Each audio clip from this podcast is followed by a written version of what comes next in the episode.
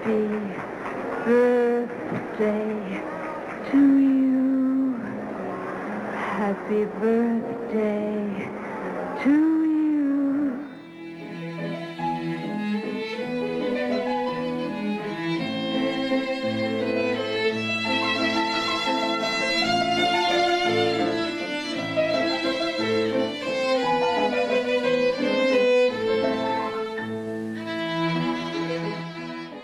Welcome to Cineversary, a podcast that celebrates a milestone anniversary of a masterful work of cinema. Every month, we send happy birthday wishes to a different film currently observing a joyous jubilee. That's anything from a 20th all the way up to a 100th anniversary. This is your faithful host, Eric Martin, creator of the Cineverse blog and moderator of the weekly Cineverse film discussion group. And if you're just discovering our program, welcome. If you're a regular listener, we are excited to have you back. Over the course of seven decades, a lot of rain will fall, but there's one cinematic rainstorm sequence that will never fall into obscurity thanks to the exuberant hoofing and euphoric singing of Gene Kelly, the star and co director of Singin' in the Rain, which went into wide release on April 11, 1952, 70 years ago. This month, we pay tribute to this crown jewel of Hollywood movie musicals on its 70th birthday. And befitting of this celebration, we have a very special guest joining us, none other than Turner Classic Movies host Alicia Malone, who has authored a newly released book called Girls on Film Lessons from a Life of Watching Women in Movies. Alicia and I will examine why Singing in the Rain remains a bona fide classic 70 years later, why it still matters, its cultural impact and legacy, and what we can learn from all this genius singing and dancing today. Immediately following my chat with Miss Malone, I'm going to visit briefly with Brian Eggert. He's the film critic, essayist, and owner of DeepFocusReview.com. Brian and I will discuss the collaboration between Gene Kelly and his co director on this film, Stanley Donen, as well as Kelly's unique approach to what he called Cinedance.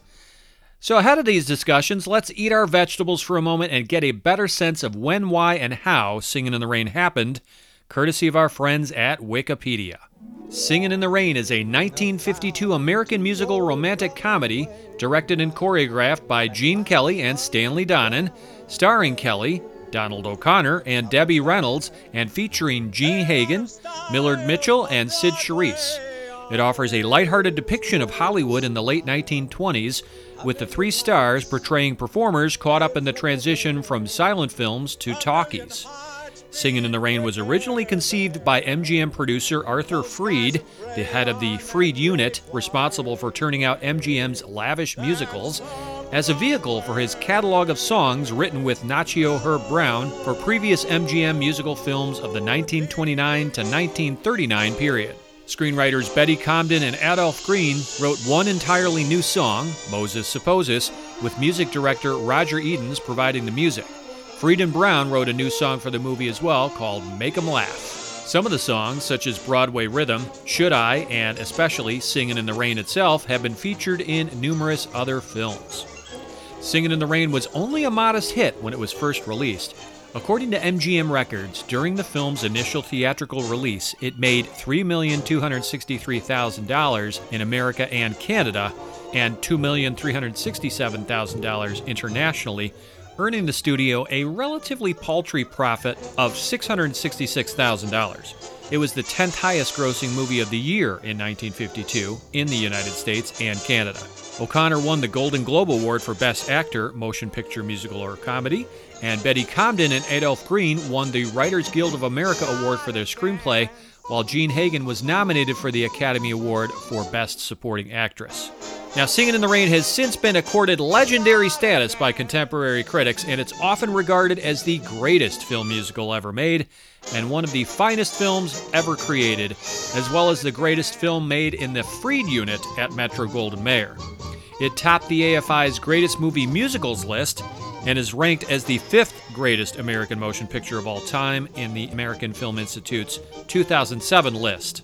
Also, Singing in the Rain places number 16 in the AFI's 100 Years, 100 Laughs list, and individual songs place high in AFI's 100 Years, 100 Songs list, including Singing in the Rain, number 3 on that list, Make 'em Laugh, number 49, and Good Morning, number 72. In 1989, Singin' in the Rain was one of the first 25 films selected by the United States Library of Congress for preservation in the National Film Registry for being culturally, historically, or aesthetically significant. In 2005, the British Film Institute included Singin' in the Rain in its list of the 50 films to be seen by the age of 14. In 2008, Empire magazine ranked it as the eighth best film ever made. In Sight and Sound magazine's 2012 list of the 50 greatest films of all time, Singing in the Rain came in at 20th. And this picture earns a flawless 100% fresh rating on Rotten Tomatoes, where its average critical score clocks in at 9.3 out of 10. Okay, so go grab your trusty umbrella and come with me now as we take a stroll down memory lane and revisit Singing in the Rain's original theatrical trailer.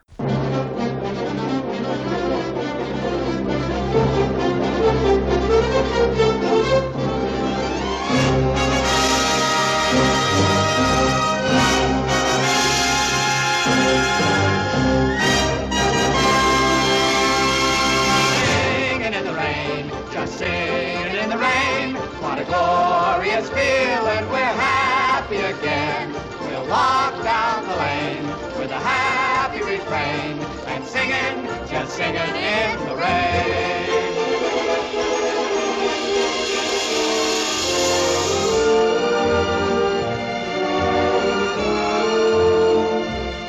Hold it, Dexter! Well, Mr. Simpson, we're really rolling. Yeah, well, you can stop rolling at once. Huh? Don, Lena. All right, everybody, save it! Save it. Tell them to go home. We're shutting down for a few weeks. What? Well, don't just stand there. Tell them. Everybody go home until further notice. What is this? Yeah, what's the matter, R.F.? The jazz singer. That's what's the matter. The jazz singer. Oh, my darling little mammy, now little mammy, my little No, no, this is no joke, Cosmo. It's a sensation. The public is screaming for more. More what? Talking pictures. Talking pictures. Oh, it's just a freak. Yeah, what a freak. We should have such a freak at this studio. I told you talking pictures were a menace, but no one would listen to me. Don, we're going to put our best feet forward. We're going to make the dueling cavalier into a talking picture.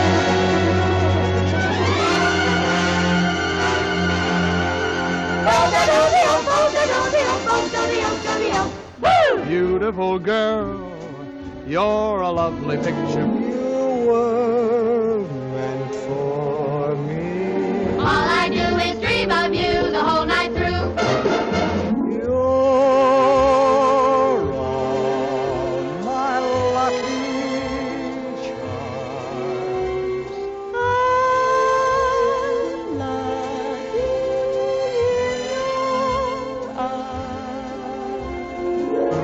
fiddle ready for love. I can jump over the moon up above. There's a fiddle and ready for love. I'm singing in the rain, just singing in the rain.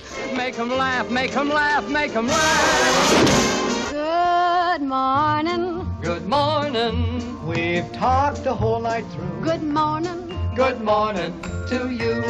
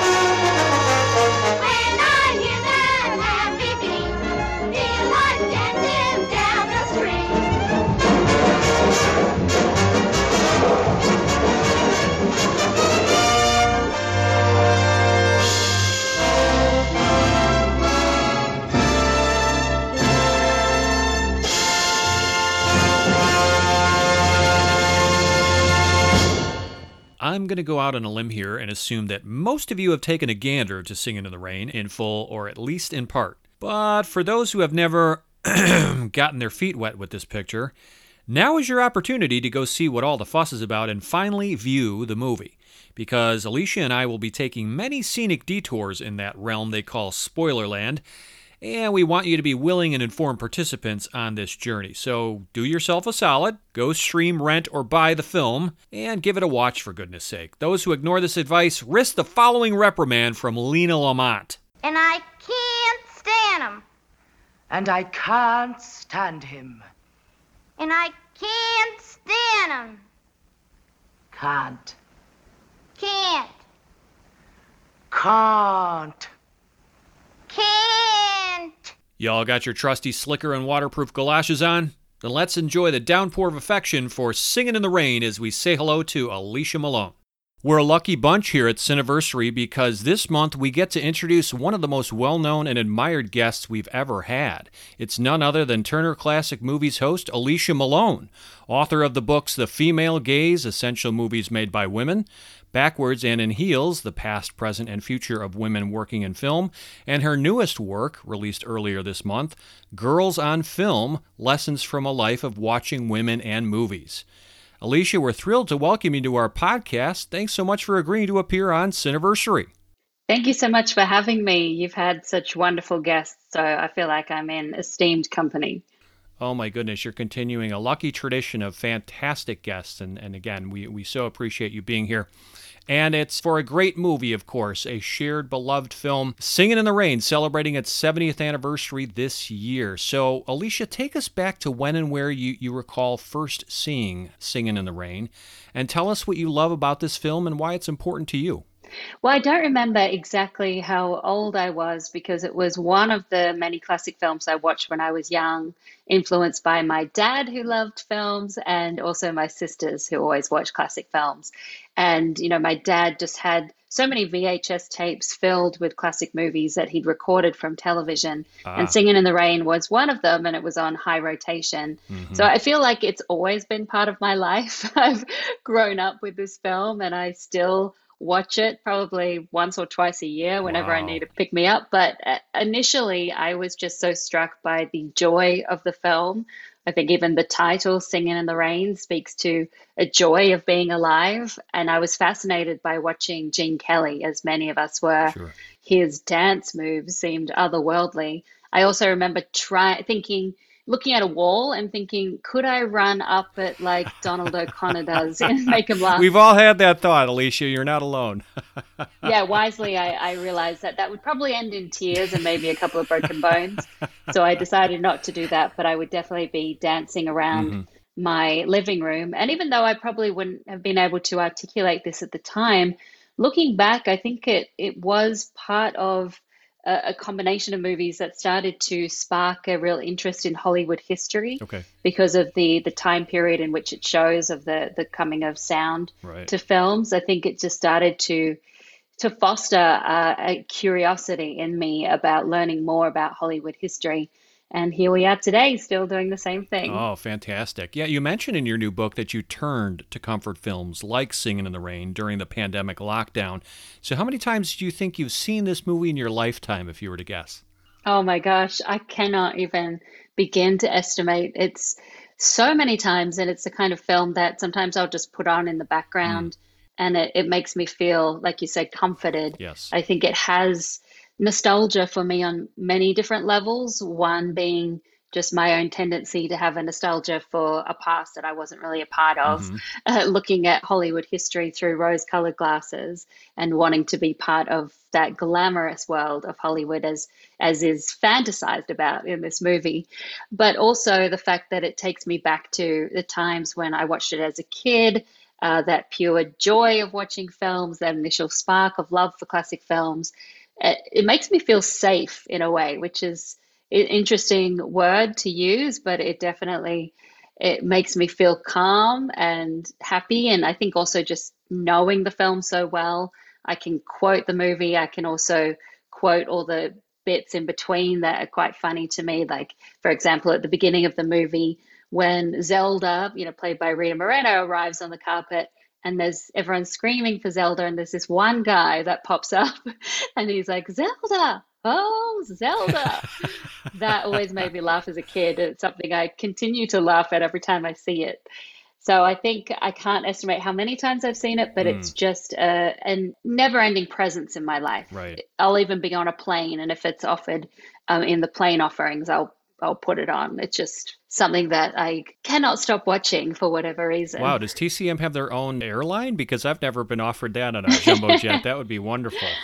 I know. Well, Delta is doing better, I have to say, with their classic selection. It was pretty dire for a Mhm. while, but now they've had several films, and uh, Singing in the Rain at one point was on oh, there. Oh, what a treat that would be. Yeah. All right, Alicia. So, so why is this film worth celebrating 70 years later? Why does it still matter, and how has it stood the test of time? To me, I think it's because it is both a time capsule of a, a past of Hollywood that no longer exists, and also it's a celebration of the heyday of the studio era and hmm. the, the MGM musical. It shows off all of the attributes that we love about these musicals and to their best abilities. This was the studio system working at its peak. Yes. You've got the stars, the dancing, the sets, the costumes, Mhm. so much to to enjoy, but also it speaks a lot, like I say, to Hollywood history.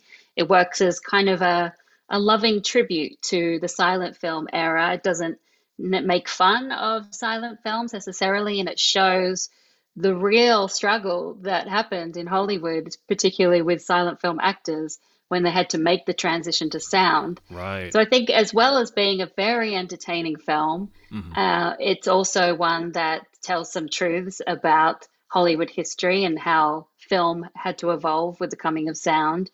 Uh, you even get insights into the technical aspects of filming. Uh, I, I often speak to, you know, the example of the the microphones and trying to capture Lena's sound by Mhm. hiding the microphone. I, I speak to that as an example when I'm trying to illustrate what a struggle it was to hide the microphones and then how Dorothy Arzner came up with the idea for the boom microphone by putting a microphone on the end of a fishing rod Mm. because it was so restrictive for actors at the time. Mhm. So I find myself pointing to this film quite a lot as an example when I'm talking about Hollywood history and some of the technical aspects of filmmaking.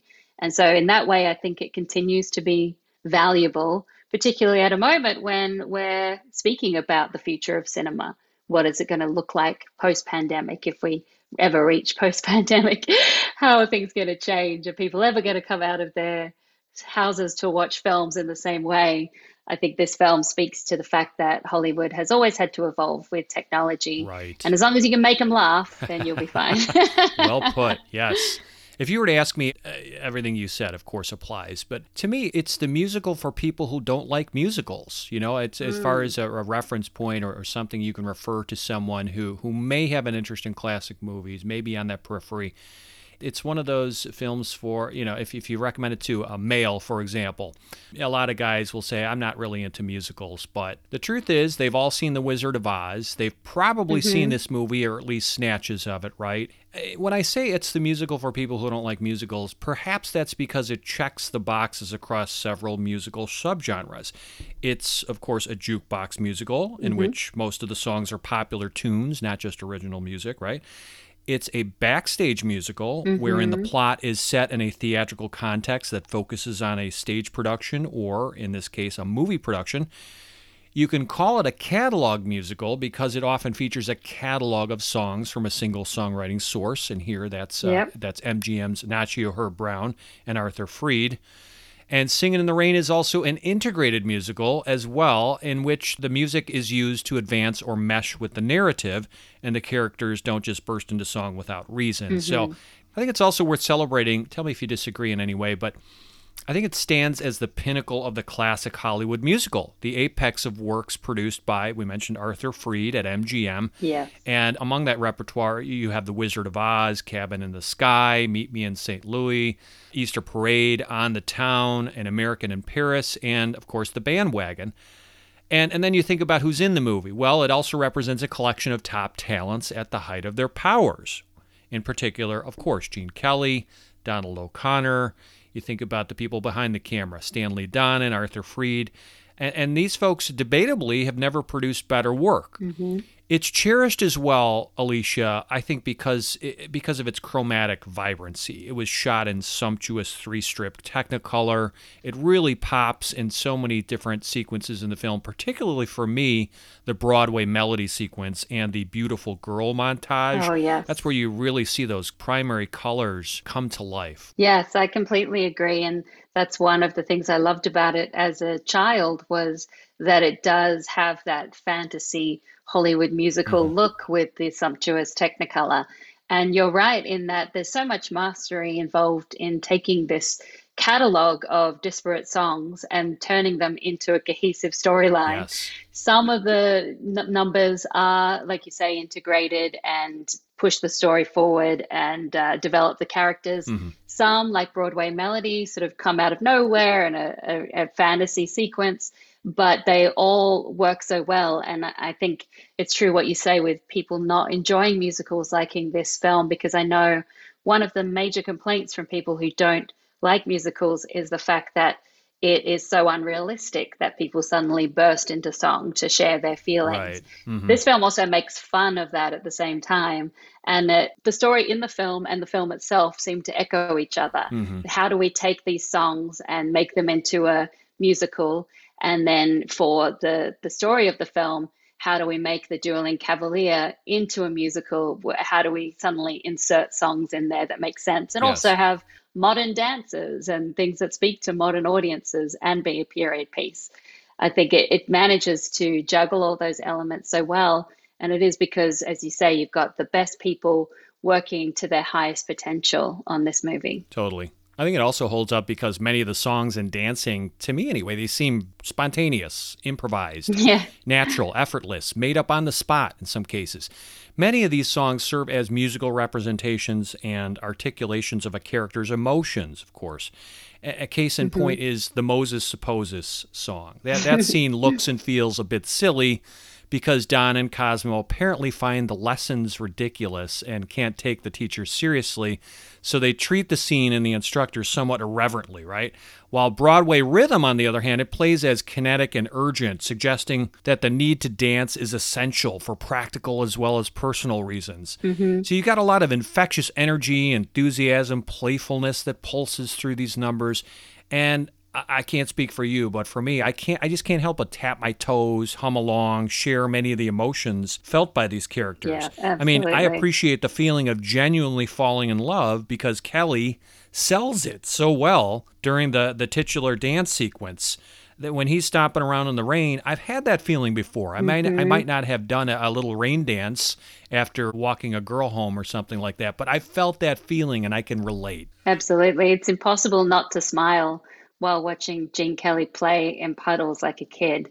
And his dancing and his choreography, the one of the reasons that I've always loved him is that he has such a playfulness to it. Like you said, there's times when it feels improvised, but he genuinely looks like he's having fun.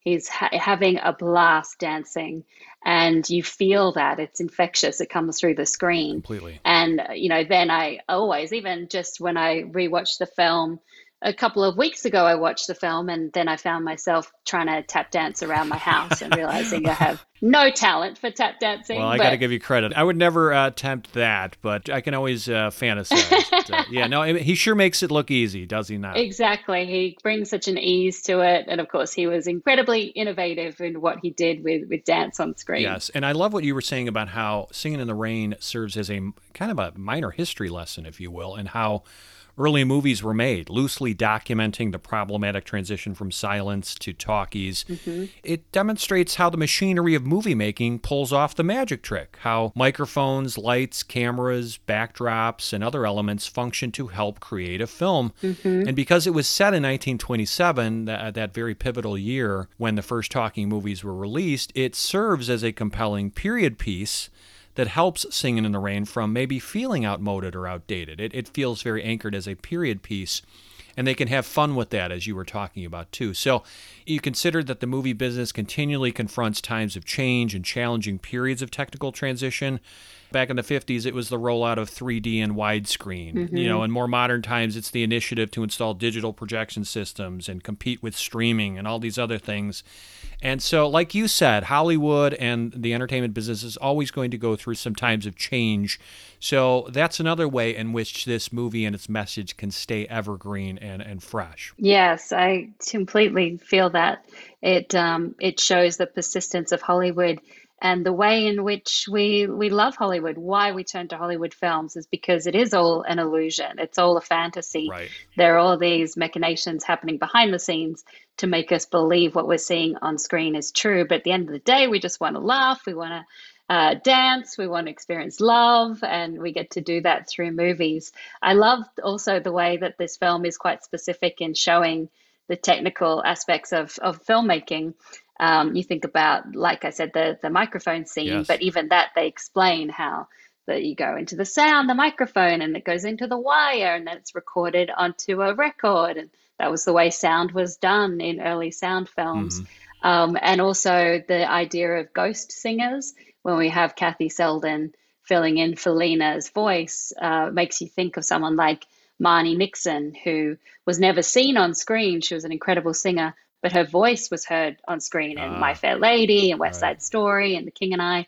She was dubbing for these famous stars who got all the credit for their acting and their, their singing and dancing and it was really it was her behind the scenes singing Uh, so film has always been an illusion Yes. and presented that to audiences and i think that's why we love films is we get to enter into this dreamlike world Yeah, you think about a character like Kathy, who kind of represents those poor souls who languished in obscurity without credit, uh, often kind of work behind the scenes, as you said, as ghost singers and, and elsewhere. So, yeah, this, again, it serves as a really great early Hollywood kind of history lesson in some ways, and, and a practical lesson, too, like you were talking about in terms of some of the uh, technical issues that they had to deal with. But I also liked how you were talking about you, you've noticed something new. It seems like uh, maybe every time you see the movie or every few times. I noticed on this recent rewatch, just I really paid more attention to some of the comedic lines, which it's e- Mm. it's easy to just primarily think of Singing in the Rain as a stellar dancing and memorable music movie, but it's loaded with great you know comedic zingers and lines. I love the the first one that pops out is she's so refined I think I'll kill myself, which it still works today. It's just it's a great singer and of course dignity, always dignity. Yeah, always Uh, Call me a cab. Okay, you're a cab. Yeah. I, I laughed out loud when Lena just says, "Gee, this is dumb." yeah. Her delivery is great. I mean, it's just it's not just the the way the lines are written, but often it's the delivery and the performance. And that exchange between Cosmo and RF, where he's talking, he says, "Talking pictures, that means I'm out of a job. At last, I can start suffering and write that symphony." and then RF says, "You're not out of a job. We're putting you in as head of our new music department." And then Cosmo says, "Oh, thanks, RF. At last, I can stop suffering and write that symphony." good. It's good stuff. It's more than just you know singing and dancing. Absolutely. There's some great script writing there No question. by uh, Betty Comden and Adolph Green. And of course, number one, they had to figure out how to write a story to go in between Yes. these songs and realizing that their potential would be best if they set the film during the time in which these songs were created, so the late 1920s. And how do they do that? And what do they focus on? But also just the writing Mhm. itself. Like I said, there's so many comedic lines, there's also so many quotable lines. I'll always say to my friend, I can't stand it, and I can't stand him. I can't stand him. And I joke about that with, you know, when I started on TCM, there were Mm-hmm. uh, quite a few people who didn't like my Australian accent. And um, I would always try and say round tones, round Oh, tones to goodness. myself Infinitely quotable. try to get myself out of that nasality of uh, the Australian accent. Oh, don't you lose, Alicia? Do not lose that Australian accent. It is delightful. No, I don't think I could if I tried. I mean, I've I've I've tried, and I cannot lose this accent. And I've gone to coaches like the diction coaches that you see. Um, so there are so many quotable lines, and I think you're right. It's it's got the the song and the dance, but also the great script and the story. Sure. The story is That compelling. makes a big, big difference, of course. So let's pivot now and talk about how Singing in the Rain was innovative or different, especially compared to previous Hollywood musicals. So let's do a little compare and contrast. When you think about classic Hollywood musicals before Singing in the Rain, how was this somewhat different? Well, one thing that I, I noticed with this film is that some of the dance sequences mm-hmm. And songs and dances seem to be performed for the audience and not necessarily for the other characters. Ah. So you certainly certainly have songs uh, where they're singing to each other and it's conveying an emotion, Right. or you have songs like "Singing in the Rain" where Don is in his own world and just experiencing his own joy. But if you think about "Make 'Em Laugh," it starts out as being a song to Don to try to lift his spirits after he's been humbled by Kathy about his profession. Yes. Mhm. But then it moves, and, and suddenly it's just Cosmo performing it to us, to the audience. And uh, Don isn't even around. And, and so I think that's really interesting. I don't really have the research to compare, you know, how much or little that happened before Singing in the Rain, Uh-huh. but it's just something that stands out to me that several times they do play to the film audience, and you feel like you are part of the story or you're being told something instructive like make them laugh you know entertainment isn't clowning worthwhile you know popular entertainment is Mhm. is still worth going to and still worth seeing it's not just about the high entertainment of, of the theater but uh, just songs and dances and making you laugh has a place it seems like they're trying to communicate something to the audience at the time. And maybe it is because the 1950s they were worried about television. They had to kind of show that it's still hmm. it's hey audiences it's still worth seeing films on a big screen No, hey, that's a great take and one that I didn't think of before. So, yeah, I really like where you're going with that. And it makes me think about it a little bit differently now in Yeah. terms of, yeah, uh, dancing or singing to the audience. I was really intrigued in trying to find answers to this question about how this movie was perhaps different from predecessors. So, here are some things I kind of unearthed. Singing in the Rain apparently did integrate different types of dancing. You have tap, you have ballet, ballroom, jazz, can can, and uh, of course a more athletic style of hoofing and movement that, for instance, maybe breakdance and hip hop dancers can appreciate nowadays. At least that's kind of what I learned watching some of the bonus features and, and reading some things online. Singing in the Rain also showcases some of the best male tandem dancing ever, in my opinion, as well as three person dancing with Debbie Reynolds included. You know, Kelly, O'Connor, Reynolds, they make it look easy. We've talked about this. Even though it was very challenging work, you hear about the uh, the behind the scenes stories of how her feet were bleeding and Oh, yes. bursting blood vessels, and Kelly being a taskmaster who was really difficult to work with. But yeah, choreographing, executing these dance moves, extremely challenging.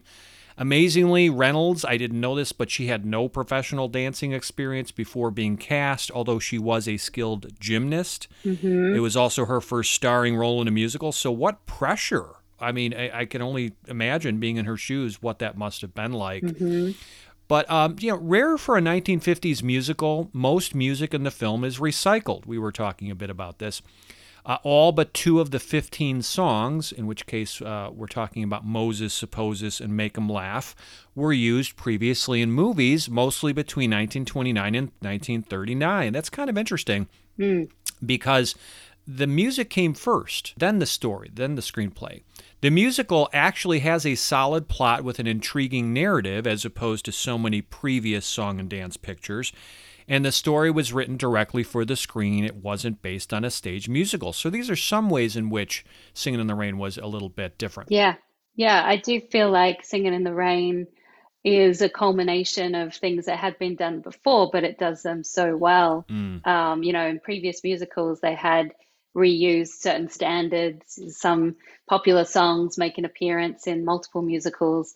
Uh, An American in Paris was another one that was based first on the pieces of music, but that was a George Gershwin tone poem, so it was a little bit different. Right. Um, and here, that, that that's where the idea sort of germinated. And then here, Arthur Freed thought, hey, we could do this with with my song catalog with Nacio Herb Brown, and we could try to make that work. yes. Um, and in the past, there'd been musicals where, say, um, on Moonlight Bay, with the Doris Day film, that was the title came just from Jack Warner supposedly opening up a song catalog and pointing at random to a song and then saying, okay, make a film called this. Now go and write that film called On Moonlight Bay and hmm. also have that song involved in the film. But Singing in the Rain definitely feels different to a lot of those because of the way in which it, it just did it so effortlessly that it doesn't feel like it was trying to squeeze songs artificially into the plot, that the plot just naturally works around the films. And maybe it is, as you say, because the songs came first and then they had to just figure out the the um, writing in between. And it's also interesting that Make 'em Laugh is exactly Be a Clown from The Pirate. I mean, it's the same song as Cole Porter's Exactly. song. Um, but uh, yeah, A little lifting there, no question. yeah, because Gene Kelly apparently said, I want a song like Be a Clown. So then they Mhm. just came up with make them Laugh, which is exactly the same. Well, I I guess, as they say, steal from the best. Yeah, but there's certainly a lot of special effects that uh, I think still look great for a 1950s film. Uh, you think Sure. about Broadway Melody and, and the end of that song, how Don floats towards the camera, and you can tell there was a bit of blue screen or something happening behind him, but it was done really well in a way that is quite rare for Hollywood musicals at that time. Yeah, and, and this is a musical that actually tells a story, as we've been Mhm. discussing. It depicts Hollywood's challenging crossover from silence to talkies. And we, we learn how the sausage is made the placement of the microphones, the lip syncing, synchronizing the picture and sound. You have a traveling cyclorama, I guess is what you call it, in the background. The importance of test screenings, Mm. stiff competition between the studios, and the degree to which Hollywood actors were commodities owned by the studio. Recall, for example, that Kathy is obligated to perform because of her contract with Monumental Pictures. So, again, how the sausage is made. And we mentioned Jeanine Basinger earlier. I want to quote her from her book, The Movie Musical. She said, It's a film about film history, and its musical numbers comply. Make 'em Laugh with Donald O'Connor doing an amazing tour de force of slapstick dancing is about the violence of American silent comedy. Mhm. Moses Supposes is like a Marx Brothers routine set to music. You Were Meant for Me is a gentle self parody of typical love duets in movies, showing all the props used and how audiences are manipulated by them. Beautiful Girl is a tribute to a 1930s Busby Berkeley number, and Good Morning uses an old song as a setting for an imaginatively choreographed tap routine that displays several different types of movie dancing. All the numbers are about movies except All I Do Is Dream of You and the title tune. I found that kind of interesting and a good Mm. excerpt to kind of quote. I here. love that. Yeah. Yeah. And then lastly, uh, as an interesting point here, consider how Singing in the Rain stands as an uncommon example in this era of a metafilm, Mm. Kind of a movie within a movie that comments on the creation, editing, and distribution of motion pictures. Exhibit A is, you know, this film is chock full of references and nods to previous movies, and filmmakers and savvy watchers can have a lot of fun looking for the breadcrumbs. Like we said, the majority of tunes had been featured in previous Hollywood musicals. In fact, this was the seventh time the song Singing in the Rain was used in a film, I Hmm. found out. You said, Make 'em Laugh riffs on a Cole Porter song, Be a Clown from 1948's The Pirate. There's a movie nod. Uh, the movie uses plenty of antique props and older sets employed in earlier films, like Kathy's jalopy being a fixture in the Andy Hardy series with Mickey Rooney. R.F. Simpson, the studio boss, and the musical director character of Cosmo were kind of loosely modeled on Arthur Freed himself. The Dancing Cavalier director, Roscoe Dexter, is patterned after musical filmmaker Busby Berkeley. The film mentions 1927's The Jazz Singer, credited as the first feature length talking picture. And the action scenes in The Royal Rascal, well, they use footage from the 1948 film The Three Musketeers. So there's lots of different examples of nods to movies and it being a metafilm. Exhibit B is that, of course, Singing in the Rain lampoons and lionizes Hollywood and show business, hinting at the warts and all truth behind filmmaking with comedic criticism, while also, of course, glorifying the glitz and the glamour and the glory days of the studio system and early popular entertainment.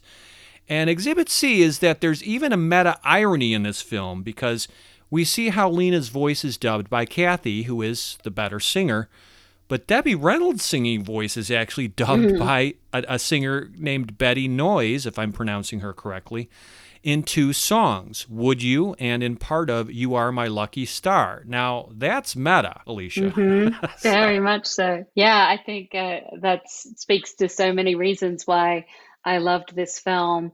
from a kid, and then as my growing interest in film history started to explode, I mean, mm. just getting to make those connections was so worthwhile to me. Funnily enough, when I saw it as a kid, I didn't understand the concept of a period film. So I really thought that it was a film set around the 1920s when this was happening. I didn't understand that it was a 50s film looking back. But as I grew up and I started to encounter a lot of the, the examples used in the film, like the jazz singer, I was able to again sort of harken back to the movie and say, oh, yes, that's right. They explained that in Singing in the Rain as being the first talkie picture that really was popular and started the trend towards talking pictures. Mm. There's so much in here. Variety articles that pop up show the importance of the, the trade magazines of the time. Right. You have the the people thinking that sound films were just a fad, and that's very much what many people in Hollywood were thinking that sound was not going to be part of motion pictures. It was just a temporary trend, like 3D ended up being in the 50s. Mhm. And so there's, there's so much packed in here. And that's why it's always a worthwhile experience, as I say, to learn something or see something different every time I watch it because my own knowledge of film history grows and I can I can make those connections. And that's always so much fun. That's another reason I love Bad and the Beautiful, you know, movies about movies Yes. is because it, it's fun to play the guessing game of who these characters might be based on. And you had a lot of that metacriticism going on in the early 50s with, you mentioned Bad and the Beautiful, of course. Sunset uh, Sunset Boulevard. Boulevard. Exactly. All so I'm about sure, Eve to some yes, extent. Yeah. Yes, yes. So there was something in the ether at that time. So let's talk briefly about ways in which Singing in the Rain was influential on cinema, comedy, or popular culture. Of course, we can point to things like influences or things that may have sprung up in the wake of Singing in the Rain. In modern times, you think of films and TV shows like Moulin Rouge or High School Musical and its sequels, the musical Chicago, The Artist, which won the Best Picture Oscar 11 years ago, Rock of Ages, La La Land, which suddenly sprung up in the past few years and reinvigorated the uh, classic Hollywood musical for a new generation, and the TV show Glee. So these are some obvious things that spring to mind. Are there any others that you can think of that uh, maybe you personally enjoyed or were a fan of? Well, I mean, I think it's it's just influenced so much in popular culture that it's almost hard to pinpoint thing, ways in which it hasn't infiltrated, particularly the way it, that dance um, is shown on screen. Um, one that comes to mind just because of the fact that we have her as a special guest at the TCM Film Festival.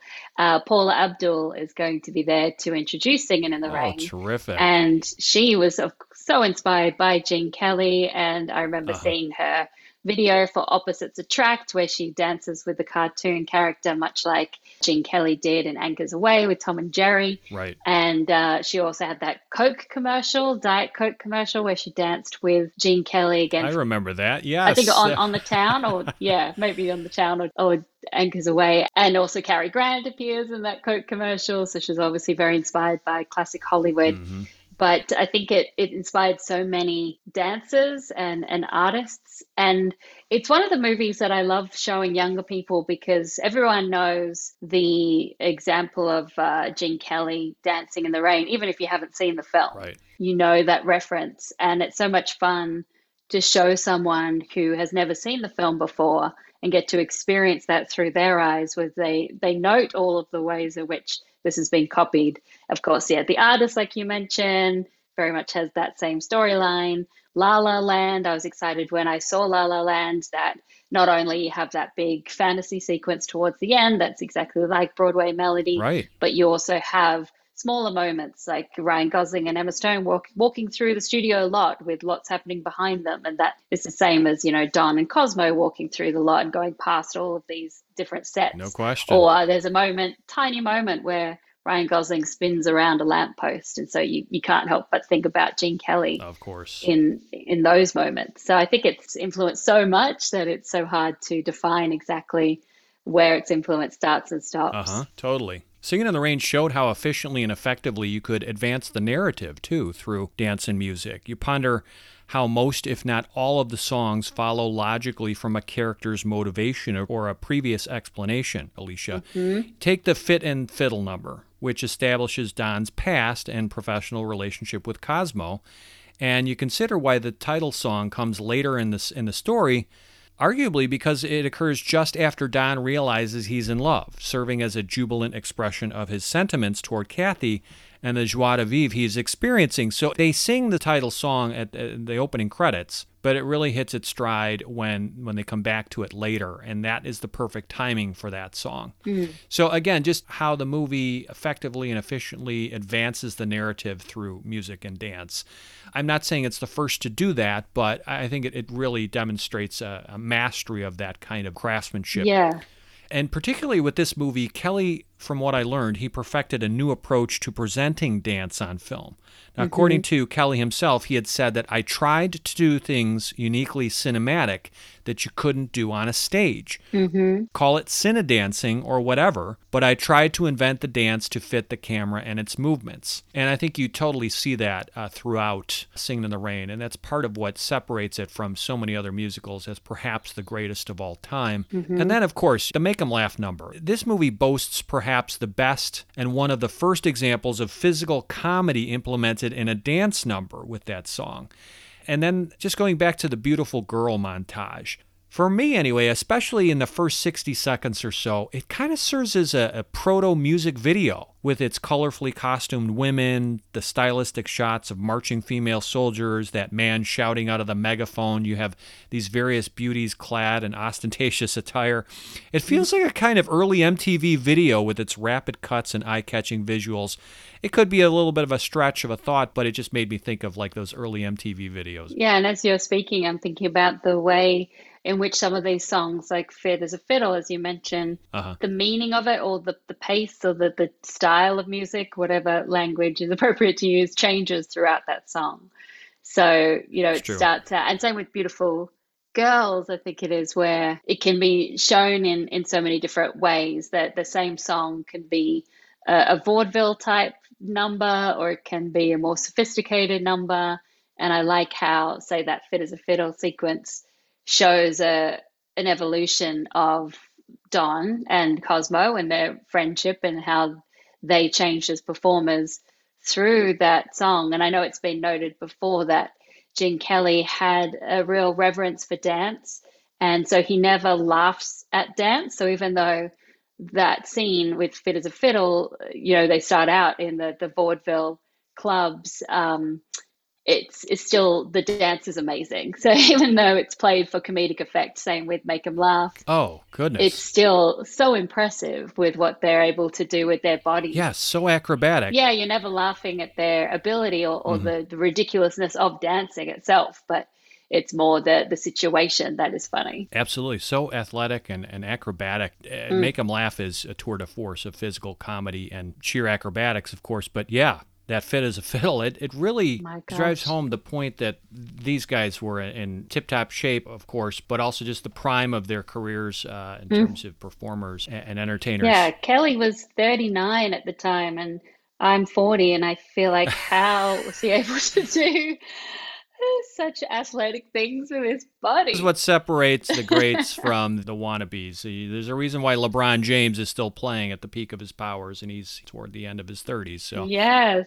and I I love. I, I also don't know the technical words for various dance moves, but in Fit as a Fiddle, I mean, and and I say Donald O'Connor is right up there with Gene Kelly. Not quite, of course, as uh, incredible a dancer as him, but he's really impressive and fits Gene Kelly in a way that many other co-stars struggle to do Yes. to be on his level. But there's a moment where they're doing Fit as a Fiddle and they're dancing around each other while kicking their feet out to the side. Mhm. I would love to Oh, learn how to do that because that looks so much my fun. knees are aching just thinking about that position I know. I think I could do one circle and I'd be like, more than me. okay, we need to take a break. yes. All right, so quickly, I want to briefly touch on how it's rare for any classic film from the golden age of Hollywood to have two directors, right? I mean, why Hmm. did both Stanley Donen and Gene Kelly direct this movie, and, and how and why were they the ideal collaborators? Yeah, they worked so well together. Of course, they had a very complicated relationship, which uh, virtually ended after their third and final film together. But they started out directing musical sequences and then made their directorial debut, both of them, with On the Town. And then their second film was Singing in the Rain. Their third was It's Always Fair Weather. And then Stanley Donen had done some solo stuff in between, but hmm. Gene Kelly didn't start directing solo until after It's Always Fair Weather. But I think they worked so well together because they were both performers, because Stanley Donen was also a, a dancer himself. So Okay. he had an understanding and the same kind of reverence for dance as Gene Kelly did. Mm-hmm. Of course, there's a lot of debate about who did what, how their collaboration worked exactly. Both of them said repeatedly that they had worked together on everything, or everything together. So, you know, conventional thinking would say, well, Stanley Donen must have directed all the, the dialogue sequences and the acting, and Gene Kelly must have directed all of the musical scenes. But they both said that they worked on everything together. Whether you believe that to be true, you know, is another matter. But I think the fact that they were both performers uh, lent to it focus on bringing out the best of dance and the best of musical. And so it, it really worked, especially in this case. Like you said before, the the fact that Gene Kelly wanted to keep pushing himself to rediscover new ways to show dance on screen and use the camera in a way that dances along with the performers and isn't just completely static or doing the the awful thing that some musicals did, which was cut to a close up when you want to see the full body. You want to see Gene Kelly's feet dancing at the same time Right. as his upper half of his body. Uh, so I think they they work together so well in that way that they both wanted to show dance and musicals off to the the best of their abilities. Um, but it yeah, it was rare to have these kind of co-directors. Yes. And then ultimately it, it didn't work out in the end, but very grateful for the three films that they gave us. Well, obviously, it proved to be the right decision because all that matters is the final output, and it's genius stuff. And you think, well, if maybe they didn't share directing duties, maybe it would have been a lesser film in some ways. So I guess we'll never know. But all that matters is Singing in the Rain is a masterpiece. And uh, if it took the combined talents, even with their egos intact, then that's what it took. Yeah, exactly. You mentioned, you know, poor Debbie Reynolds and everything she went through with her feet bleeding for the good morning scene. Uh, but I think it speaks to her ability to just keep going. Like she always Yes. showed throughout her whole life that she, the show must go on. That was her mentality from the very beginning to the end. Yes. And um, it sounds like Gene Kelly was a complete perfectionist and difficult to work with, both for directors and for other performers and choreographers. But uh, at the end of the day, like you said, the output really is remarkable. And I know Debbie Reynolds has said that she was grateful for being able to get to that level with her dancing, even though it took a lot of pain to get there. Yeah, I'm sure she's extremely proud of her work in the movie, and that speaks to her diligence. I want to talk briefly about themes, messages, or morals, if there are any that you can identify in Singing in the Rain. Now, this isn't Citizen Kane in the, in the sense of a deep subtextual movie, chock full of different uh, meanings and messages, perhaps, but I think there's a couple that we can focus on. What would you say? Yeah, and there's several to, that speak to me. Um, one aspect of the film that I've always loved is the friendship between Don and Cosmo, how they're best friends and that long line, long time friends. And unlike many Hollywood friendships that we see in movies like The Bad and the Beautiful, it's a non-competitive and non-nasty kind of friendship. They're always supportive of each other. There's the great romance as well. Um, but something that I notice more acutely lately because I was thinking about this theme for my new book um, is about the facade of Hollywood. Sure. And um, that's something I noticed when I moved to LA. You know, I was very caught up in just the surface idea of Hollywood and trying to pick out landmarks and people and things that were familiar from films I'd seen. And then towards the end of my time living in LA, I felt like it was much more of a, a facade, and I was playing a part in the facade by okay. creating a sort of persona. But this really has a has a value to the facade that everything is an illusion. Even say Kathy revoicing Lena's words, uh, but it's all done for the the surface of of uh, an audience of of entertainment and and how that is worthwhile in the end. I mean, there's so much when you see like we we're talking about the scene where Don and Cosmo walk past all the different sets that are happening, and you realize how during the silent era, because they didn't have to worry about sound, you could have these sets really close together, and you see how one backlot can change into various different scenarios with Exactly. and and like uh, you were meant for me and as jeanine basinger pointed out in the quote that you read that that song is helped along by the props and and they show how movie making creates this kind of uh, romantic mood and something that we're used to seeing on screen and it also shows in the way that don is really popular with the silent film and with the musical that realism sort of had no place for him in, in Hollywood. That when he was trying to be serious and act with sound, it became hilarious to audiences. he wasn't able to convey the same emotion, but both silent films and musicals require a level of fantasy and a level of disbelief that the audience has to somehow get over the fact that people are singing their emotions in musicals and, Yes. and silent films were so emotive that there was that level of uh, the dreamlike level of non-realism to them and that's also present in this movie i always love the mgm musicals that are shot on the mgm backlot pretending to be somewhere else like an american in paris because it is such a hollywood version of paris Right. but it is the fantasy version a dreamlike version mm-hmm. and here it's the hollywood version of hollywood Yeah, no, it's it's meta, absolutely. And and mm. that key theme is so important, illusion versus reality. I think another one is dignity versus humiliation. Mm, because yes. time and again we're shown how Don, Cosmo, Kathy, and Lena try to maintain their self-respect and their poise in this dog-eat-dog world of Hollywood, but they're regularly shamed and demeaned and embarrassed to the point of, you know, pies in the face, if you will. so that's of course one that stands out. And another is performing and performances, mm. because singing in the rain continually reminds us of the pressure felt by artists to impress and entertain audiences, to nail the opportunity, and to perform well in front of and behind the camera. Those are some different themes to chew on. Yeah, I definitely think that yeah, hu- hubris or humility is a big message in it because when Don and Kathy first meet, she humbles him uh, by pretending that she doesn't watch movies. If you've seen one, you've seen them all. um, and then also uh, Lena, you know, she could do with a lot of humility, and she ends up getting that at the end. But she, her ego is out of control. Totally. So I think definitely that that's a, a theme that's very present in Singing in the Rain. This is a 70th birthday celebration, and it's customary to give wrapped goodies on birthdays, except it's the fans who continue to get the gifts. Hmm. So, Alicia, what is Singing in the Rain's greatest gift to viewers?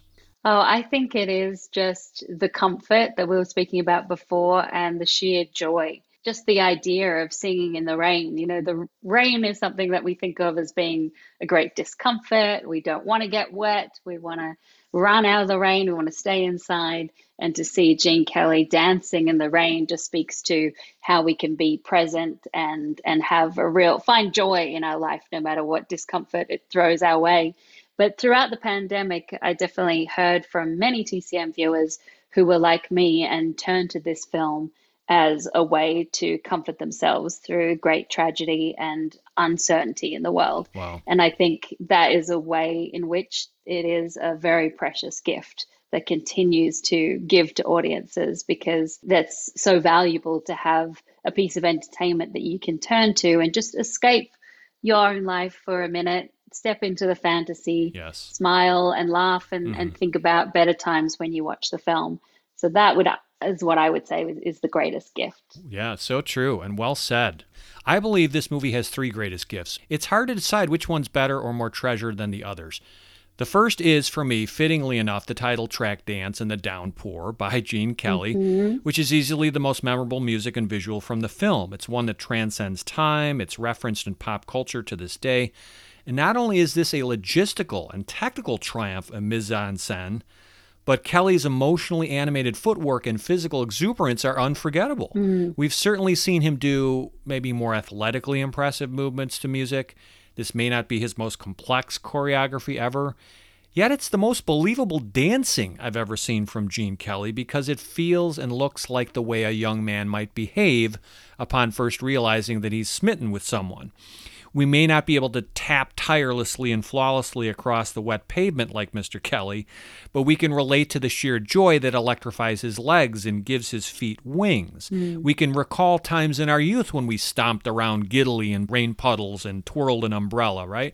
You simply can't help but grin by the song's end and feel young again. That's what I believe. Mm-hmm. And I'm occasionally reminded, Alicia, of the power and lasting influence of this number when I visit the produce section of my local supermarket. So every so often, while perusing the rows of carrots, radishes, kale, and spinach, I'm startled by the sudden operation of an automatic overhead irrigation system in the supermarket that will play the disembodied voice of Gene Kelly singing this song as the veggies are delicately misted.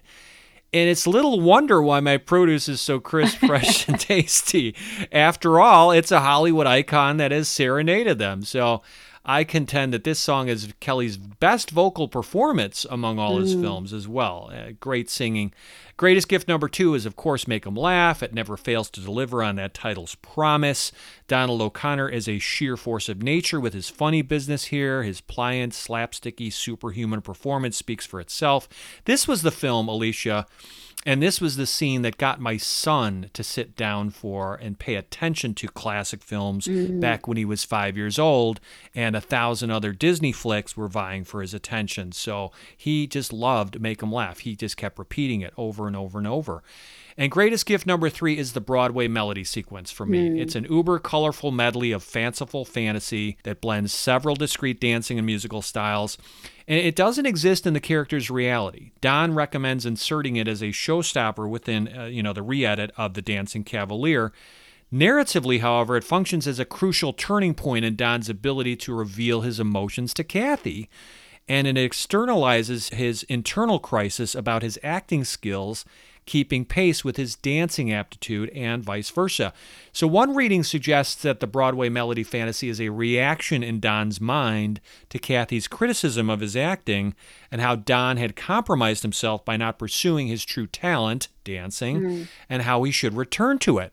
But regardless of your interpretation of it, you just think about the garish hues, the uh, the elaborate steps, the balletic brilliance, nimble camera movement. Cyd Charisse. Yeah, I mean, the the sheer number of moving parts in Broadway Melody are stunning, making it a kind of self-contained masterpiece within a masterpiece. Mm. So, I could go on forever about greatest gifts. There are more than this, but those are the three that totally stand out. It's the gift that keeps on giving. This movie. I agree. I'll just add one more, and that's, of course, Debbie Reynolds. You know, this being her debut at, at 19 years old. I mean, she showed her prowess for, for acting and dancing and singing, and she is also a gift that keeps giving with her all her performances. I got to I got to speak to her really briefly once. I was at the Telluride Film Festival, and I was sitting there, and and uh, someone was talking to Debbie Reynolds on the phone, and they said, "Hey, do you want to speak to her?" And I was like, "Okay." All I could say was. I love you. She was like, Thank you, darling. And then she was like, Can you put me back on the phone? Yeah. I was like, Okay, thanks, bye. well, you got the point across. That's the important thing, right? Well, tell us more about your new book, Girls on Film, including what it's about and why you wrote it, Alicia. yeah, this is my third book, and I wanted to challenge myself this time around by adding more of my own personal story. It's something I get asked about hmm. all the time. People say, How did you get into classic films? Why do you love them? And it's something that I started questioning myself as we got into the pandemic and I was turning to movies like Singing in the Rain. I started to think about how have classic films helped me throughout my life? How have they inspired me, and particularly women in them? What messages have I taken, good and bad, about women throughout my life?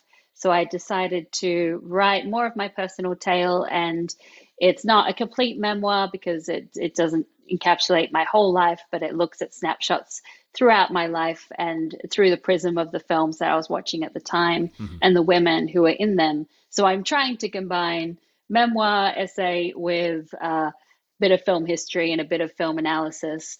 And as always, I try to write very simply and very accessibly so that people who are not classic film aficionados can hopefully pick up the book and uh, you know read about gentlemen prefer blondes say and decide to go and watch it that's always been my mission in life is how to get more people watching classic films. It's a very effective read. I can personally vouch for it, folks. It's a it's a great pickup. It's totally accessible, like you said. It's it's straightforward. It's from the heart. It feels very personal, and I think that you you come across as relatable and just as a fellow film fan. Mm. And that's what I really love about it. Mhm. All the different nods to various movies that influenced you, made an impression on you. You know, different personal stories that you relate throughout your career and coming up through the ranks, so to speak. And you really uh, lay it all out there for people. So I, I highly recommend it. It was a real fun read. Thank you. I appreciate that. And as I say in the book, when I first joined TCM, I was so overwhelmed by the idea of continuing the incredible legacy that Robert Osborne left behind Mm. that I started thinking, okay, I'm not good enough for this. But then I realized that passion and joy was were the two things that he really communicated about classic films and Right. made it so infectious and made everyone want to join him in watching Mhm. classic films. So that's something I try to keep in mind as I write a book like this is like how can I communicate that passion and joy in a really relatable way so that people can identify with me. If in doubt, always focus on the movies and the love for them. hmm Absolutely. Is there anything else you're working on that listeners should check out? Are there any, uh, for example, festivals coming up or things on TCM that we should keep our radars peeled for? Well, really, the the film festival is the big one, and that is exciting because it has been, you know, two or almost three years since the last TCM Film Festival was allowed to take place in person. So I'm just so looking forward to seeing everyone again and uh, getting to be around the viewers. This is the 21st to the 24th of April. Gotcha. That's in Hollywood. So it takes place at various theaters around Hollywood. And I hope to see some of you at the film festival this year. We will be playing Singing in the Rain. So I, I'm sure I'll, I'll have to watch it again because how can you pass up an opportunity to see it on the big screen? Uh, but I'm really looking forward to that. And that's always really fun. We're also playing A Star is Born, the 1937 version.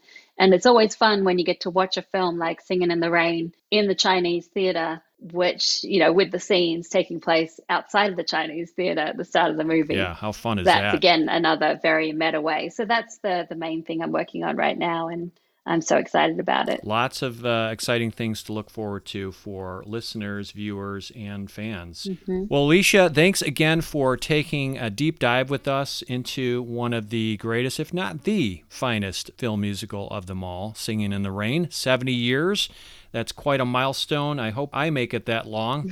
I'm sure this movie has legs and will continue to be appreciated by future generations. Do you have that hope as well? Yeah, I think it's a timeless movie that will continue to be rediscovered as the years go on. And thank you for giving me the opportunity to talk about this film at length because, like you, I could speak about it all day. Oh, we can go on for ages, but we'll leave it at that. Alicia, again, our great appreciation for appearing on Cineversary. Thank you for having me.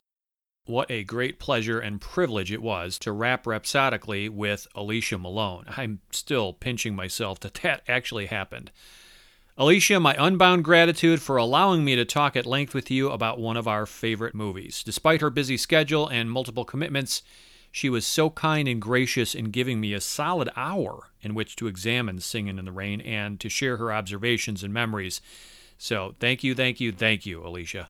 Next, as promised, stepping up to the Cineversary microphone is Brian Eggert.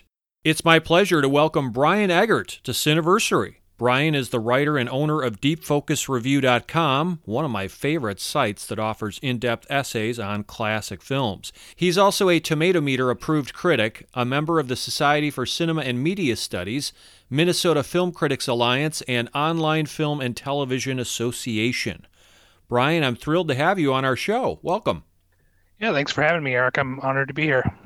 Fantastic. Yeah. So I I deduced from your outstanding essay on uh, Deep Focus Review, that essay on Singing in the Rain, that you're a fan of this film. Uh, yeah, I, I absolutely love it. I think you know, Singing in the Rain belongs on a short list of classical Hollywood musicals that you know maybe includes The Wizard of Oz, Yankee Doodle Dandy, and A Star Is Born, where you know the music and story work in harmony, and I think that Mm. um, in itself is a special place, or uh, you know, is a special quality that's rare within the genre for this period. I have to ask you, how and when did you get started with Deep Focus Review? When did this officially get uh, initiated? Yeah, um, so I started the website, I guess, almost 15, almost 15 years exactly um, right now, Mm. and uh, it was just kind of a you know on the side passion project, and then it slowly you know became something more serious. Um, you know, started to get press recognition, and you know, as you mentioned, I'm a Tomato Meter mo- approved critic now, so.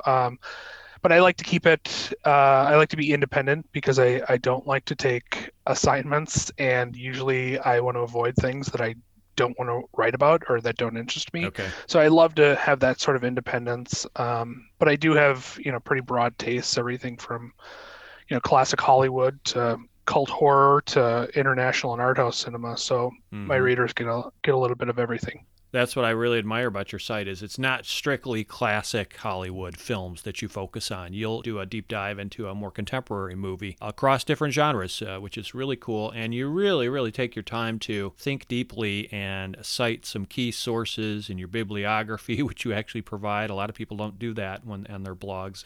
So yeah, hats off to you, sir, because you're doing a great job. Thanks, I appreciate that. So let's uh, dig into this film a bit more. So I want to ask you first how and why Gene Kelly and Stanley Donen were perhaps the ideal collaborators for this movie. What talents and special qualities do they imbue the film with, Brian? Uh, yeah, so I mean, Kelly was a was a born dancer. Uh, you know, he grew up training in his family's dancing school uh, in Pennsylvania and performing on the stage, and um, that's really where Arthur Freed, whose unit at MGM was responsible for um, most of the studio's you know musical factory products, found him. And uh, so Kelly came to the screen with you know this this passion for dance. He really cared about representing the the diversity of dancing styles and uh, you know he was trained in everything from tap to, to vaudeville to ballet and everything in between. And um, he really wanted to bring that to the screen and and uh, eventually he got enough control to where he could do that. And then by contrast you know Donen was a born filmmaker who who had an appreciation for dance. Uh, he studied dance and actually uh, pursued a career uh, on Broadway. And ultimately the the technical aspects of filmmaking those interested him most. Um, but it was on broadway during i think uh, i think the 1940 production of Pal Joey that that Kelly met a teenage Donen and convinced him to join him in Hollywood as an assistant. So Kelly and Donen, you know, they worked on a few MGM productions before uh, becoming really the central collaborators and getting that creative control. Right. And it wasn't until uh, on the town, I think in 1949, that that Kelly became the you know the central uh, actor, dancer, choreographer of his production, and then at that point teamed with Donen, who served as co-director on that film. So in that sense, you you have someone focused on dance and someone who is dance savvy but also technically inclined, uh, who can realize you know Kelly's vision on screen. So my understanding of their working relationship is that Kelly really had the creative vision. Uh, he would explain what he wanted, and it was up to Donen to kind of figure out how to realize that from behind the camera and you know these sort of relationships always have a power dynamic. So kelly considered donen more of an assistant um, someone who followed orders more and and carried out his ideas. Though i suspect uh, donen had more input than kelly you know would claim especially given how effervescent much of donen's later work would prove. Ultimately though i think it was kelly's vision that gives singing in the rain its its special quality which is rare relationship between the dancer the narrative and the viewer. Few other musicals of the era have this and and donen while while creative was more i think of an innovator than a groundbreaker like kelly donen could take someone's ideas and improve upon them which is a rare gift. And in some cases, he could mimic them very well. For instance, I think that that's why they often say that, uh, you know, Donen created the best Hitchcock film not made by Hitchcock with Charade because he could look at Hitchcock's style and mimic it and try new things and, and make it lighter. As I said, that's a rare gift. Mm-hmm. It's interesting now that I think about it because the year before Singing in the Rain, it was An American in Paris that won the Best Picture Oscar, and of course, uh, really charmed audiences everywhere. shone the spotlight on Kelly as this, you know, master dancer who was also big box office, of course. Yeah. Uh, but yet, that collaboration with uh, Vincent Minnelli was not a co-directing uh, collaboration. Do you know anything about that in terms of was it strictly Donen that Kelly wanted to co-direct with on uh, a couple of these films? I'm just curious in terms of the timing of coming off of An American in Paris, in which he did not have a directing credit. Yeah, so my understanding is that he could he could have more creative control over what was done. Minnelli was more of a storyteller, and Kelly was more of a dancer, and those things were separate. So, so Mm-hmm. it, my understanding on that film is that Kelly had control over you know the dance sequences, and Minnelli sort of dominated how they were shot. That would make sense, yeah. And there was a, a little bit more of a separation. I mean, it's a very good movie, but I, I would say that watching it today, you feel a little. I don't feel as emotionally invested in an American in Paris as I do Singing in the Rain. Yeah, I would agree. I, I just love the music in American in Paris because I love Gershwin so much, but I understand where you're coming from with that sentiment. Yeah, and, and it's it's a it's a very typical musical in the sense that it's you know very stagey and you know you, you kind of have this sense that you're you're going to a, a show and you're seeing something that you can only see on the screen but I guess Mhm. when, when I think about that film, I don't I, I don't think about the story. I don't think about the emotions that it makes me feel. All right, let's dovetail back to Singing in the Rain specifically. So, your deep focus review essay on the film talks about Cinedance. I really enjoyed this part of your write up.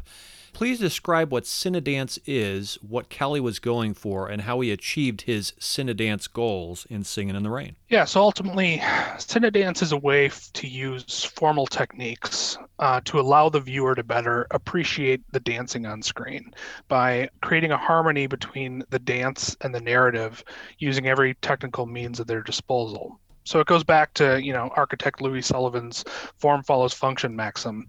Musicals usually focus more on the pleasures of song and dance and not so much on the narrative. So here Kelly's, you know, Kelly conceives this idea of Cinedance as a novel take on the on the form follows function idea. This stems from one of the problems with stage musicals being that there's a distance placed between the viewer and the dancers. Uh, if you're sitting in, let's say, the 10th row of Hamilton on Broadway, there might be five or 10 performers on stage. Each of them is doing their thing. And as a viewer, you're bound to miss a few flourishes or individual performances Sure. uh, because your eyes are moving around and scanning the stage. Uh huh. And while you're trying to get a handle on everything that go, that's going on, uh, you might miss some of the emotional oomph of the story. So this is obviously one of the basic differences between, you know, film and stage. But and film can direct the direct the eye to a specific spot, but that's not always done in movie musicals. So I mean, many Hollywood musicals from this period focus more on the on the spectacle of the song and dance the story, very similar to what we were talking about with An American in Paris.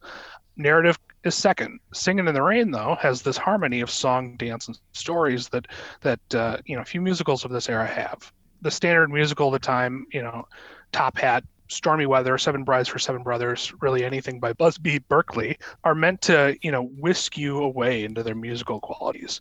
You're you're watching for the for the showmanship, for the production values, and maybe not so much the emotional impact Mm.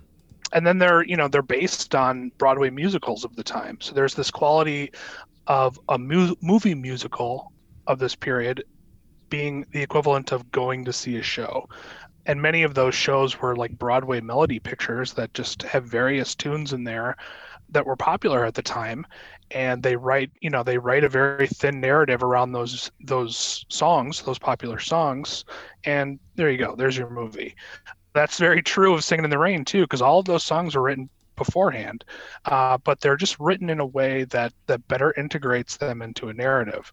And then, you know, kind of as an aside, I guess the typical way that Hollywood musicals are shot uh, prior to Singing on the Rain was to choose a you know panoramic shot to capture a lot of action, to capture a lot of spectacle, as opposed to following with a single performer. And you would sometimes get lost, just like you would on this watching a stage production, in the grand design or, or the spectacle of the dance.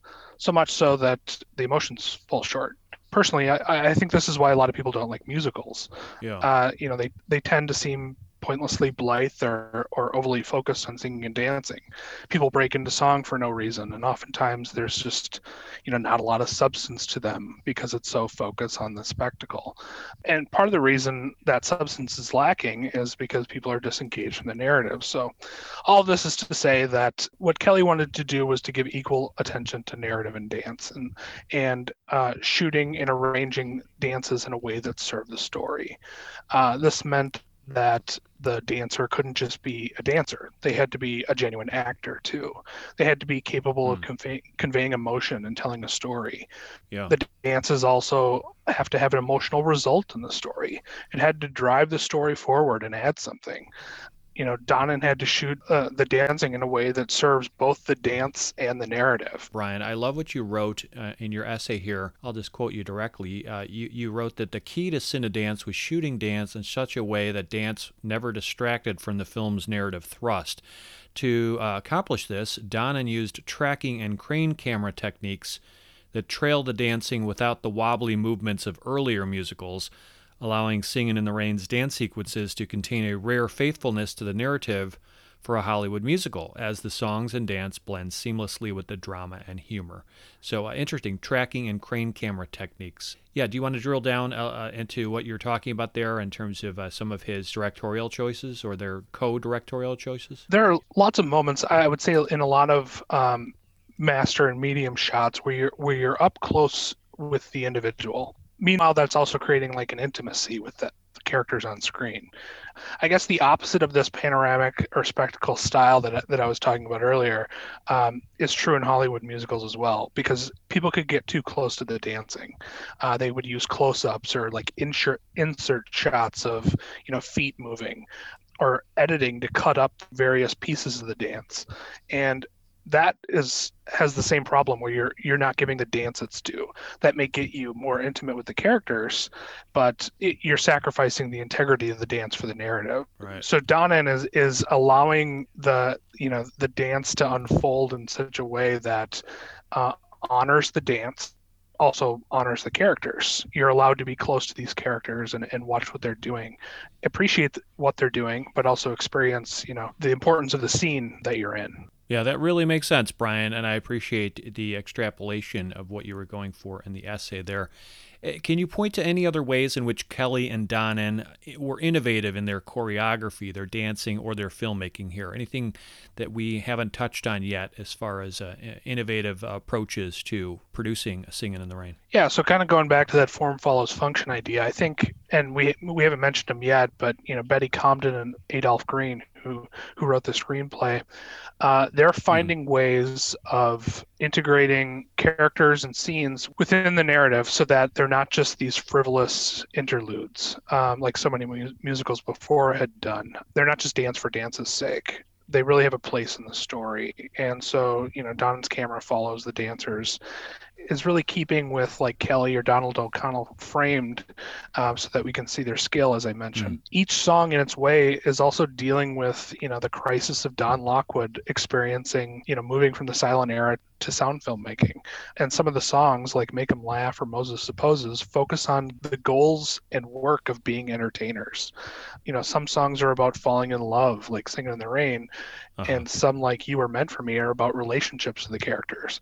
And that's just one thing that's so interesting about uh, most of these songs is that they, as I mentioned before, they were written a decade earlier by Arthur Freed and, and Nacio Herb Brown, but they were integrated so well into the story uh, by, by the filmmakers. Yes. Um, I mean, one thing I love about Singing in the Rain is this ambition that Kelly had of using the film as a as a Broadway revue of dancing styles.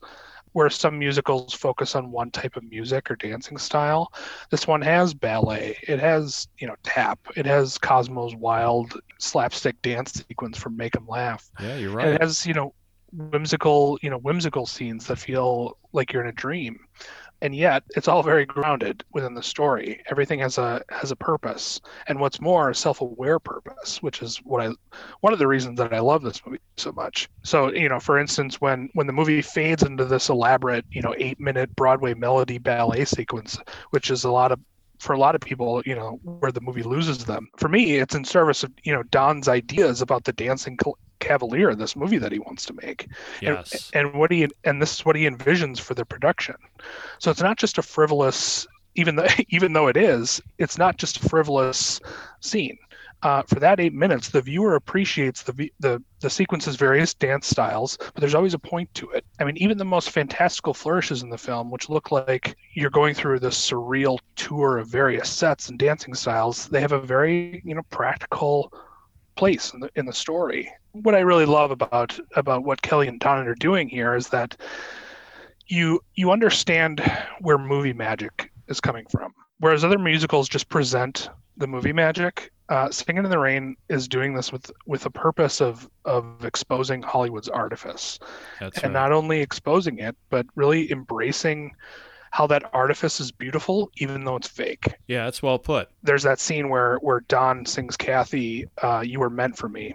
You see him turning on the lights and the fans on a soundstage, and he's making the setting beautiful. We're seeing, you know, all the tricks of the trade, and it doesn't make it any less entrancing. Um, you know, it, it's still beautiful, even though we can see, you know, that going on. It, it's like seeing, you know, the great and powerful Oz behind the curtain and still finding his tricks impressive despite you knowing that he's pulling the levers.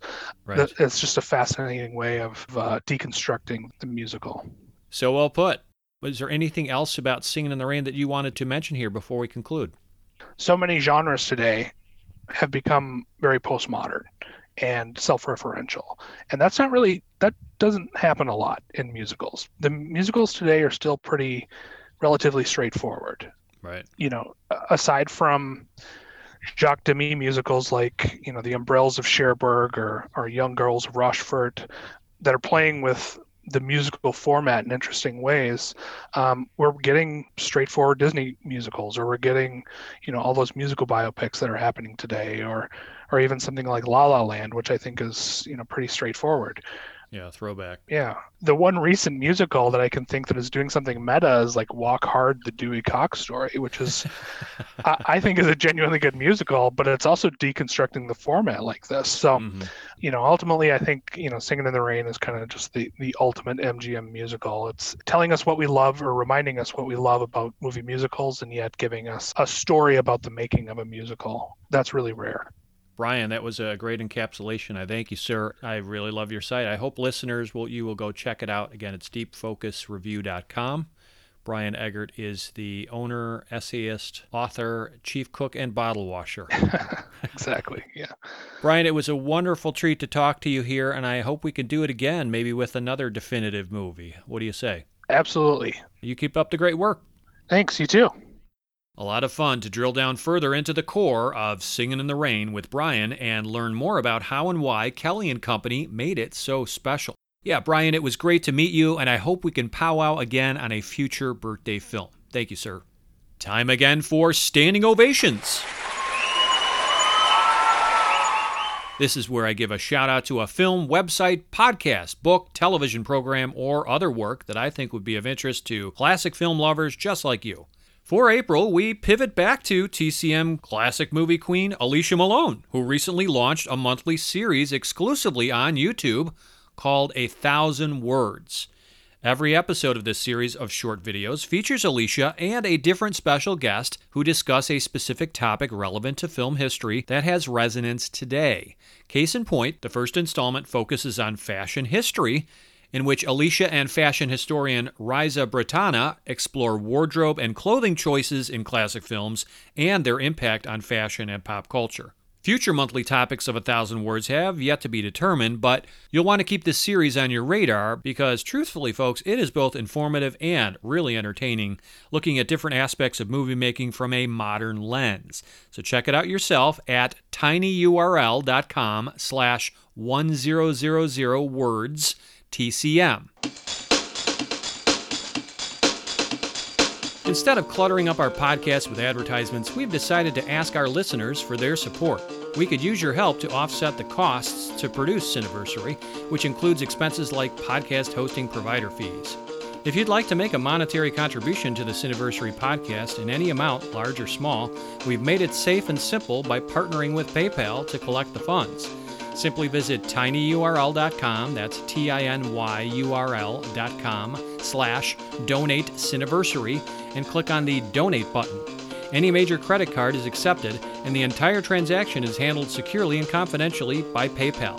Or if you're familiar with PayPal, you can simply send us a payment in any amount you want to cineversegroup at gmail.com, and that's spelled C I N E V E R S E group at gmail.com. We really appreciate your generosity. Also, I'd love to hear what you think of our Cineversary podcast. You can email me suggestions or comments at cineversegroup at gmail.com.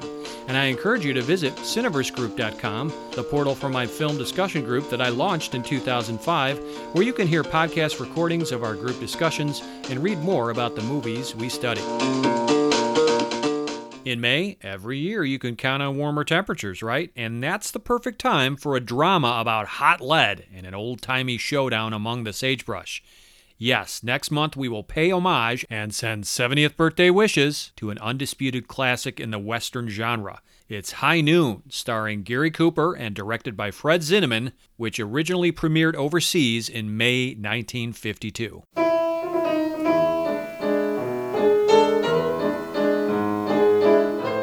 Until then, this is your humble host, Eric Martin, reminding you to butter up that popcorn, live a big screen surround sound life, and cherish those classic movies because they're not getting older, they're getting wetter. I, I mean, better. Sorry, that's what happens when you have Singing in the Rain on the brain, right? Thanks again for giving us a listen.